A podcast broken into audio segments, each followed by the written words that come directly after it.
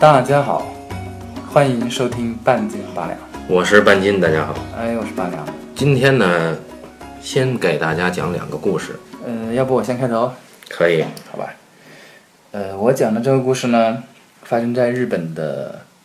幕府年间，嗯，在一个偏僻的小地方，有一个下级武士，他在那个政府里面当会计对，天天打算盘，啊，天天天天算盘什么的。然后呢，就是因为下级武士嘛，薪水不高，而他太太呢又得了肺病，啊，身体很不好，所以呢日子过得挺艰苦。他是唯一一个下了班要赶回家照顾太太的这样一个男人。对，但他是个武士哦，他武功不错。他要照顾妻子，这个是被同僚嘲笑的。他也从来不参加下班以后同僚的聚会，然后有一天呢，他们政府机关呢出了一点差错，内斗。对，然后政府里面呢出出那个大坏蛋，为了平息这个大坏蛋的恶势力了，然后需要一些好手。对领导们就找到了这一位会计小哥。对，因为听说呢，他有无形派刀法的真传。嗯，对，这个领导还允诺这位会计小哥说，如果你们要你要是能够帮我们把这个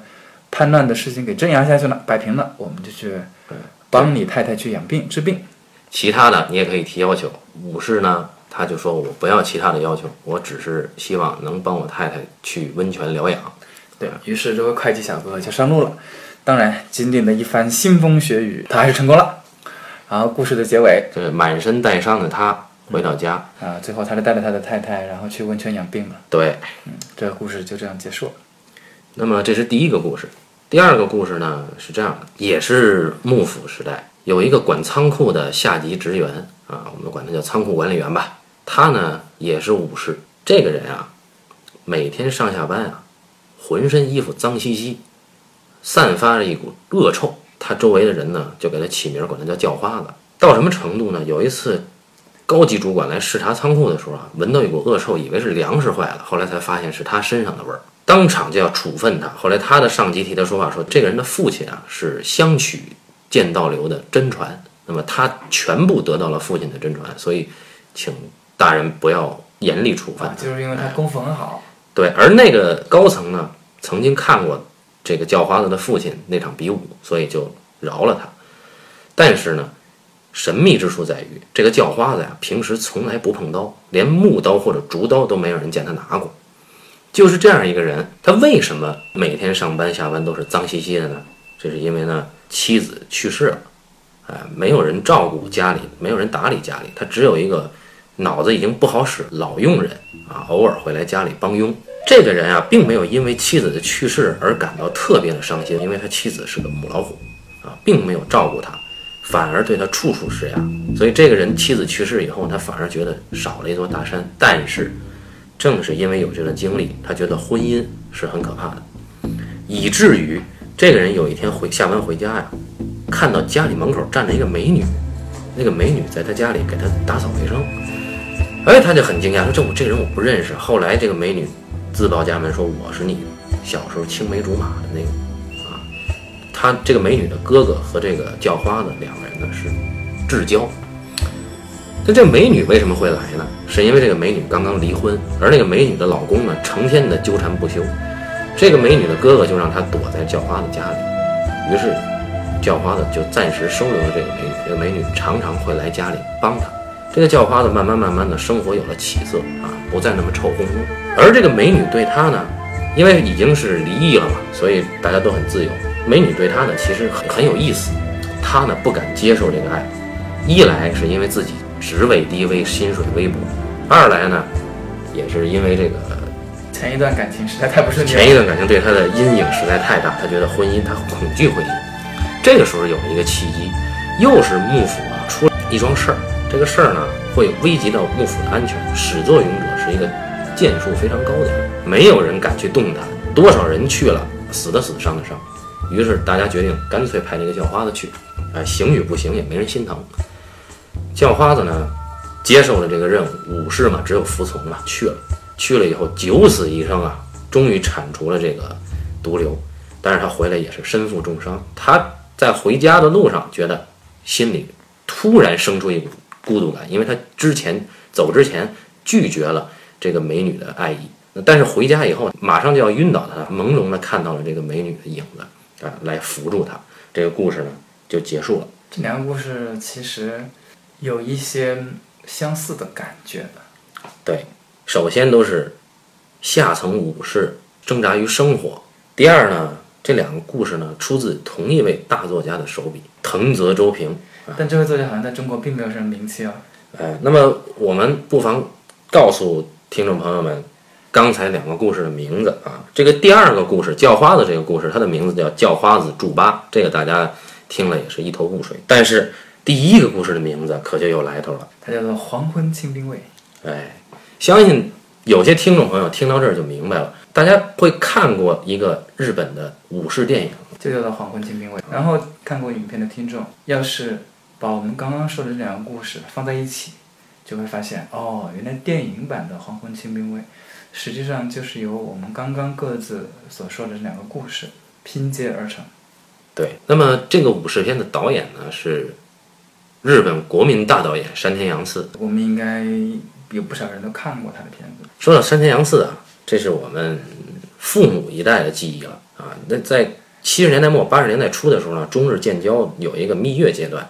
那个时候啊，引进了大批日本电影，除了耳熟能详的《追捕》之外啊，还有两三部影片啊是观众都很爱看的，其中一个叫《远山的呼唤》，还有一个是《幸福的黄手帕》啊，这两部都是高仓健主演的。对，他们的导演就是山田洋次啊，就是这位拍《黄昏清兵卫》的导演。那这个导演呢，他其实还拍过一个非常有名的电影系列，哎我们可以在这儿稍微提一句。它叫《银次郎的故事对，中央六台放了很多次吧。》啊，它是一个呃类似于呃我们的电视电影这样格局的东西啊，它有大概有好几十集，嗯，四十多部吧，应该是。对，都是由同一个演员啊沃美清啊，就是同一也是同一位导演山田洋次。也是山田洋对，次，一年拍一部，一年拍一部，这样拍了很多年，直到那位男演员去世，没法再拍，然后这部影片才告终结。这个银次郎的故事呢，直译作男人之苦，在那个年代是日本全民最爱的平民家庭电影。我们现在回到《黄昏清兵卫》这儿来，我们知道这是由一个著名的日本武士写写就是写作武士的作家藤泽周平的作品，他的原著小说。嗯。呃，而山田洋次呢，原来又是一直是拍，哎，男人之苦这个类型的，呃就是家庭伦理剧这样的一位一位导演，包括之前的好《原生的呼唤》啊，都是跟家庭伦理相关的东相关的电影故事。那么他把武士小说改编成了一一部武士片之后，那么显而易见，包括我们刚刚说的这个故事类型，显而易见，他会把它拍成一部家庭伦理武士片。对，家庭伦理武士片呢是一个很杂糅的概念，哎，就是里面呢主人公呢有家庭的困境，也有家庭的慰藉，同时也有责任，也相应带来了他作为男人的压力和痛苦，而他本身的身份呢又是武士，所以这里面呢就产生了很复杂的层面啊。对，我们可以看到，就是当小说变成电影之后呢，呃，山田洋次对这个作品做了很大程度的修改，不仅仅是两部小说把它融合在一起，呃，包括影片的视角，啊、它的一些就是旁支的一些设定，他都做了很多的功课。这个方面呢，半截你可以聊聊。对，比如说我刚才八两讲的《黄昏清兵卫》原始的故事，它是藤泽周平写的一个短篇的小说。那么这个故事呢，视角是黄昏清兵卫本人啊，就这个主人公呢，他被人戏称为黄昏清兵卫。这个人啊是叫清兵卫，下班以后从来不跟人喝酒，只要到黄昏下班呢，他就回家，所以周围同僚都挤兑他，管他叫黄昏清兵卫。那么这个黄昏清兵卫在原著故事中是非常简单的一个结故事结构啊，就他为了照顾自己的妻子，不得不参与到这个家老的政治斗争中，甚至去杀人。但是杀人之后，呃，沾满了鲜血的刀，一切的一切都是为了能让他妻子得到很可怜的一个温泉疗养的权利。那么，这是非常简单的一个故事，而电影《黄昏清兵卫》不但把两个故事融合在了一起，还给它赋予了一个不同于原著的时代背景。嗯，我们刚刚说的是视角，对不对？对，《黄昏清兵卫》在片头的时候，大家会听到一段旁白，嗯旁白是由他当时呃影片当中只有五岁的那个小女孩做的旁白。对，呃，影片从呃清兵卫的妻子去世病逝，呃小女孩的旁白开始，嗯到呃 N 年之后，呃这位小女孩成为一位老妇人，然后回到故乡去给清兵卫去上坟啊。那么五六十年之后，那么一段时光，从一个小孩的视角讲述完了整段故事。当然了，故事是很集中发生在她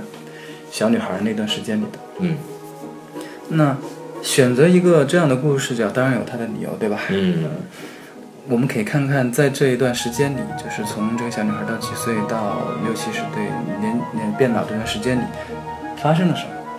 那么日本历史从幕府时代经历了明治维新，嗯然后经历了一个三四十年的发展期，然后到了二十世纪的二十年代，也就是影片的结束那个时候吧，应该是二十世纪的一二十年代，日本成为一个近现代国家。对，对嗯，这个时间和这个选择这个讲故事的角度，带来的就是一个时间的延长。那么这个时间延长有何意义？大家可以自己去想啊，因为我们也已经说得很清楚了。然后第二个，黄昏清兵卫啊，一方面是他被人戏称为黄昏清兵卫，另一方面这个黄昏其实是双关语。呃，在我们看来啊，黄昏其实指的是武士的黄昏，武士阶层的黄昏，或者说武士这个身份的黄昏。因为在原著小说里呢，呃，当时还是幕府时代，并没有强调是幕府末年，而《黄昏清兵卫》这个影片强调了它发生在幕府末年。那么小女孩回忆的视角呢？她在讲她父亲去世的时候，提到了明治维新成功以后，守旧势力对明治天皇的一次反击。那么在这场战争中，小女孩的父亲，也就是我们的黄昏清兵卫，代表守旧势力去参战，死在了天皇军的大炮之下。有常识的朋友们应该很清楚，就是在明治维新前后，武士阶层的利益和整个的这个身份面临巨大的转变啊，就是以后不会再有武士阶层的特权啊。那么还还有一些朋友们应该看过一部动画片，叫《浪客剑心》，八两看过没有？对我看过一百多集呢。《浪客剑心》的背景是什么呢？应该也是明治维新前后，对吧？对，就是明治维新前后，呃，呃，已经成功了，应该是明治维新。啊，对，明治维新成功之后，他讲的就是一个过去的武士如何适应一个新时代的故事。啊，对这个剑心呢，嗯，因为大家看《浪客剑心》有 TV 版和这个剧场版嘛，剑心在 TV 版里出现的时候呢，它有一个大背景，就是全民废刀，也就是全国日本全国呀，不准再有提刀上街的人。那么武士大家都知道，象征之一就是佩刀嘛，所以这个剑心出来的时候啊，是以木刀出场的。对，也就是说，啊、我们的黄昏清兵卫，嗯，他把他的时代背景和他贯穿的，就是故事延续的时间，一旦讲清楚，我们就能够意识到，他讲的其实是一个武士的衰落的过程。对，一个过去的阶级消亡在历史当中，而这位我们的旁白者作为这个阶级的观察者，嗯，他其实对于这个武士阶级有一份属于他自己的看法，因为因为你只要有一个角色，就是你只要有摆这么一个视角，对吧？嗯。那么你这位呃提供这位视角的这个人物，自然而然要对他看到的东西表明一个态度，嗯，那么我们可以说，这个小女孩她她的态度其实就是呃，我们这个创作者，因为因为这个创作者其实应该是算是导演山田洋次和作为编剧之一的朝见义龙他们两个人的态度，对吧？对，他们俩的态，他们俩这个这种态度呢，其实是很有意思的。嗯，我们可以仔细看一看，呃，如如果如果大家有兴趣的话，我们可以再往后面再延伸。也就是山田洋次在呃拍摄了藤泽周平改编了藤泽周平的这一部小说之后，他紧接来他又拍了两部，嗯，首先这个这个《黄昏清兵卫》这部影片呢，是山田洋次第一部武士片。那么这部影片让他大获成功啊，在日本得奖无数。呃，影片的主演呢是真田广之和宫泽理惠，获了很多奖之后呢，山田洋次开始继续改编藤泽周平的另外两部武士小说，就刚才八两说的。嗯对，另外两部我也看过，然后、呃一部呢呃可能在中国的嗯这应该影响力不大，它叫做《引剑鬼爪》，是由永濑正敏和松隆子主演的。对，然后第三部呢，呃，可能就稍微有名一点点，它叫《武士的一分》。有名呢，是因为它的男主角是万千女粉丝的偶像啊，对呀、木村拓哉嘛，啊，木村拓哉主演。啊，对对对。但是他们在主题上呢，有一些相似和共通的地方，对，所以我们呃一般包括包括、呃、日本的资料，通称为这三部叫做山田洋次的武士三部曲。对，呃，那么他们的共通的地方，其实在我们刚刚讲黄昏清卫的时候已经说的，嗯基本上都已经说得很清楚了。嗯，呃，他们涉及到的都是武士阶层在一个新旧变换的时代，嗯，呃，如何转折，如何去重新获得生存的机会，以及他们这个阶层最后的一个终结，一个过程。对。那么在表现这个的时候呢，呃这个态度就是导演和呃编剧他们的态度其实是始终是保持的很一致的。嗯，呃，我们知道，呃，虽然这么说有点扯得远或者有点扯得大啊，但其实我们通常认为的对于一个阶级变化的态度，我们通常可以分为左派和右派。嗯。那么左派是一派革命主义，就是说我们可以说都是先打打，嗯嗯，再重建。那么右派保持的是一种改良。对一种改良式、光荣的死法。右派更表面的是一种更传统的、更保守，也是一种更有自尊性的、更有尊严的做法。就像《黄昏清兵卫》当中，我们的主人公黄昏清兵卫先生，他其实完全可以选择在在他的呃三就是故事的呃终结之处，他可以选择不参加幕府的军队，不去跟天皇作战。嗯，他他他依然选择了服从于世。对。呃，这里面其实没有没有没有关系到一个道德审判的问题，也就是只是武士的本分啊，对他这是他的本分。既然他是这个阶层的一员，他就把它从头做到底。对而相反来说，啊、我故事其实很巧妙的提到，就是故事的旁白者最后提到说，呃，清兵卫的那些同事和同僚们，在明治时代都获得了很高的地位。那么这句话是夸他们吗？我相信应该不是的。嗯，我觉得其实是有黑他们的成分在里面。这个只是一份感叹吧。我倒是倾向于认为这是山田洋次他主动选择的这样一种处理方法。嗯，他就是要表现的是武士本身这个阶级的赞赞同，他至少是一一一定程度上的赞同。对，他认同武士阶层所保有的这种自尊、服从以及呃忠诚嗯。这一系列的美好的品质，而这位主人公，我们的主人公就是拥有这些所有的这种品质，包括顾家呀，嗯。包括责任感啊、啊忠诚啊，以及勇敢啊，他有所有这些这些武士阶层的优良品质，嗯。这些品质把他带到了坟墓，但他依然表达的是对他的肯定。相反，当旁白的那那些声音提到清兵卫的其他同事的时候，很明显这些同事当时没有选择跟清兵卫同样的道路，抛弃了他们的武士的身份，或者说抛抛弃了他们对他们阶级的那个认同和维护以及忠诚。那这是不是有一种缅怀之意在里面呢？我相信肯定也是有一些在里面的。我们可以把它呃大而化之的，不把它放在就是仅仅是武士这个小的阶层当中，把它放到一个更大的阶层当中。我们知道日本社会它就是一个等级非常呃森严，嗯，但是又非常安定的一个，就是安安安全性很高的一个社会。对，正因为它等级森严嘛。对它的安全性，它要维护这个安全性，其实就是要做到每一个等级的人都要对自己的所在的这个等级抱有类似于像皇亲兵卫这样的态度，嗯忠诚、对，服从。它这个这是符合日本的这个民族性的，所以呃他他的态度，我我相信这个影片当中山田洋次的态度，呃，依然是保有他最基础的，或者是藤泽周平在藤泽周平的原著的基础之上，他放大了他的态度。嗯，当然我我说的可能也有失偏颇啊。呃，我是同意的。呃，那么我们不如来向大家介绍一下原作者藤泽周平。嗯，很好啊，因为他的书在国内也有出版过，呃，而且篇幅也不长。如果有机会的话，了解了解也是不错的。好，那就给大家简单介绍一下，藤泽周平生于一九二七年，一九九七年去世，出生于一个农民家庭，呃，做过几年教师。二十九岁的时候呢，结婚，结婚之后呢，没有多长时间，妻子就去世了。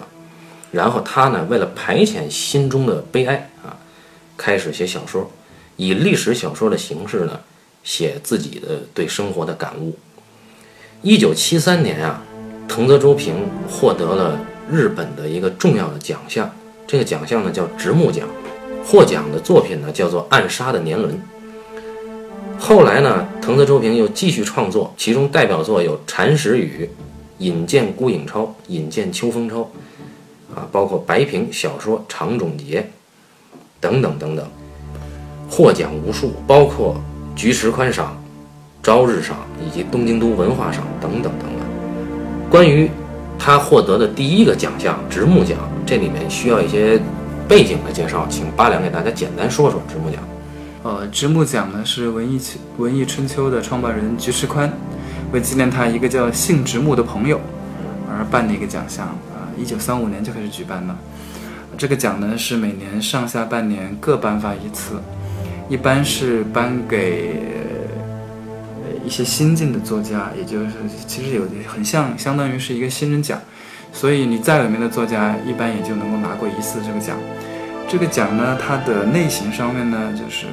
稍微大众化一些，对，就是通俗化一些。也就是说，它主要是给，哎，通俗作家的一个奖项。得这个奖项的人很多，我们捡几个大家熟悉的说一说啊。呃，东野圭吾啊，对，东野圭吾啊，宫部美幸啊，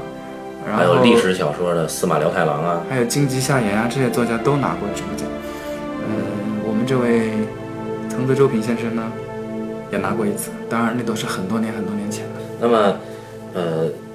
我们回到一开始讲给大家的两个故事上来。呃，《黄昏清兵卫》这个原著故事呢，呃，主要的美感或者说大家呃喜欢他啊，导演能看中他，有可能是因为武士低层武士对于武士身份的坚守，以及对于家庭责任感的执着，呃，这两点。那么，在原著故事里有一个很强烈的描述，就是明明我们的黄昏清兵卫参与的是一一次整个城市的呃高层的政治斗争，但是他所获得的奖赏，因为这个政治斗争正因为有了他的这个血腥的一举动啊，杀掉了。政敌才能够得以成功，但是他作为首要功臣，他所获得的奖赏是微不足道的。尤其是当这个获胜的一方的家老问他的时候，说：“你还想提点其他的要求没有了？还有没有其他要求？”他说：“我不用了，我只需要就是你们履行这个诺言，就是让我的妻子能够去温泉疗养。这是多么可怜的一个愿望，多么微薄的一个愿望。”所以就是在大的这个任务或者说是大的事件之后，他所得的是一个非常小的奖赏，而这个小奖赏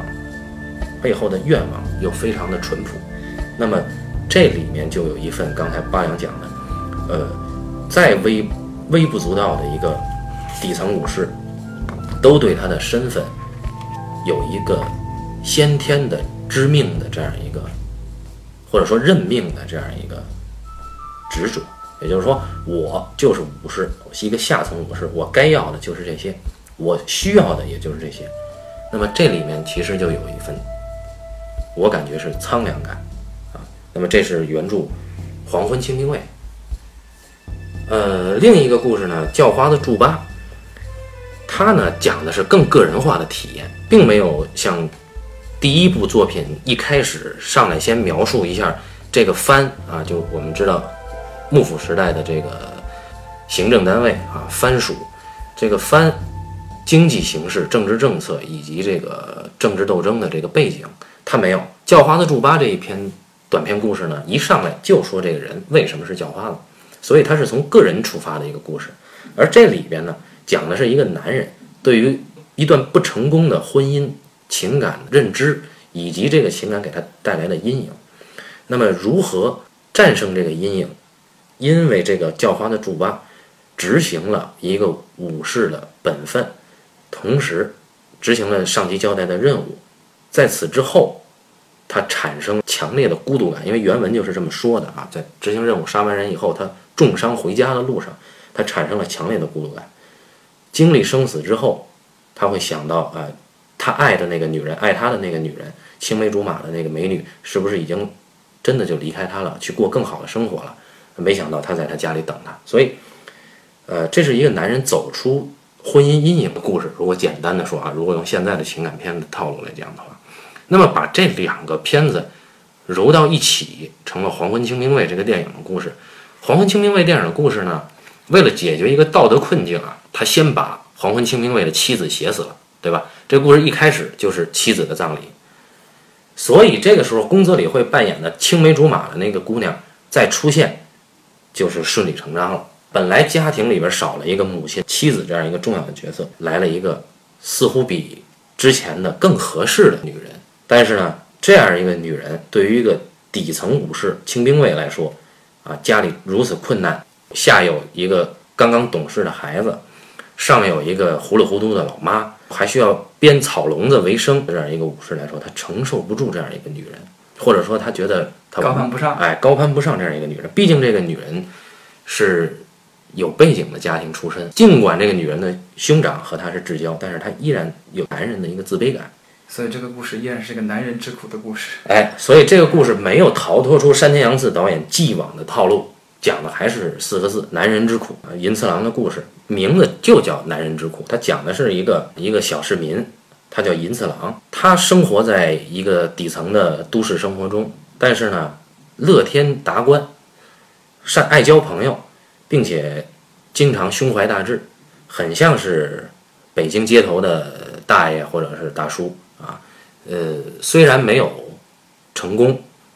但是依然胸怀大志。每一支影片最后的结尾都以银次郎的失败爱情告终，或者以银次郎没有达成的愿望告终。最后很开心的。唱着歌结束了。不管怎么样，生活还要继续下去。这个市民阶级对市民生活的热爱，其实和我们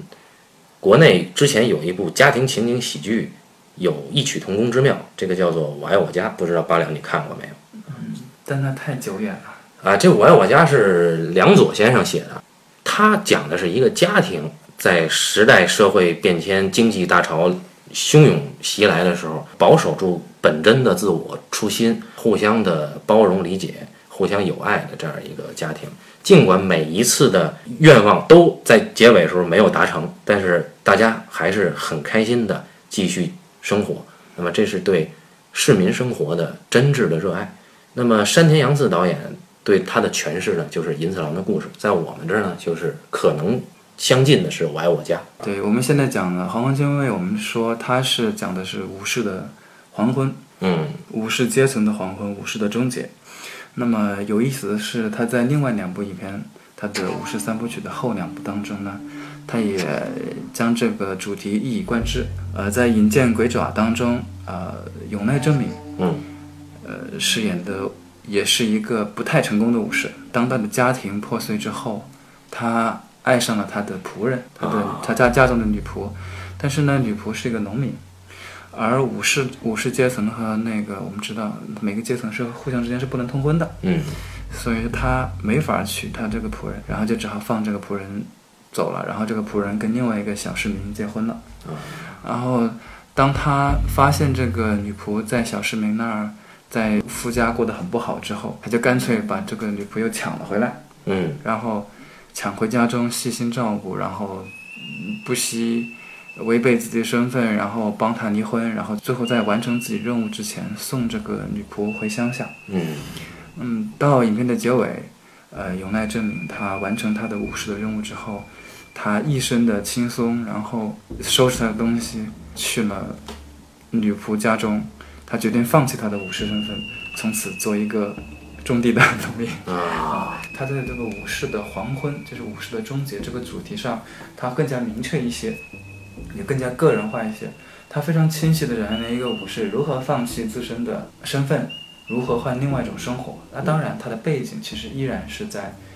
呃，幕末的某一个时期吧。嗯所以他的背景其实是一样的，只是他更加个人化一些，更加明确一些。那么这是银剑鬼爪。银剑鬼爪这个标题很唬人啊，啊，听起来很酷，啊，听起来很酷。嗯它是一个，它有点像，它就是个绝招，它有点像就一击啊，对，它有点像段誉的六脉神剑，一击必啊，杀。或者是乔峰的降龙十八掌那样，它是个武术的一个，它是一个功夫的一个一个名一个名称啊，但是它应该是只有一招，啊，它应该是只有一招非常的快。啊，对，就是很酷的那种对，啊，这是引剑鬼爪。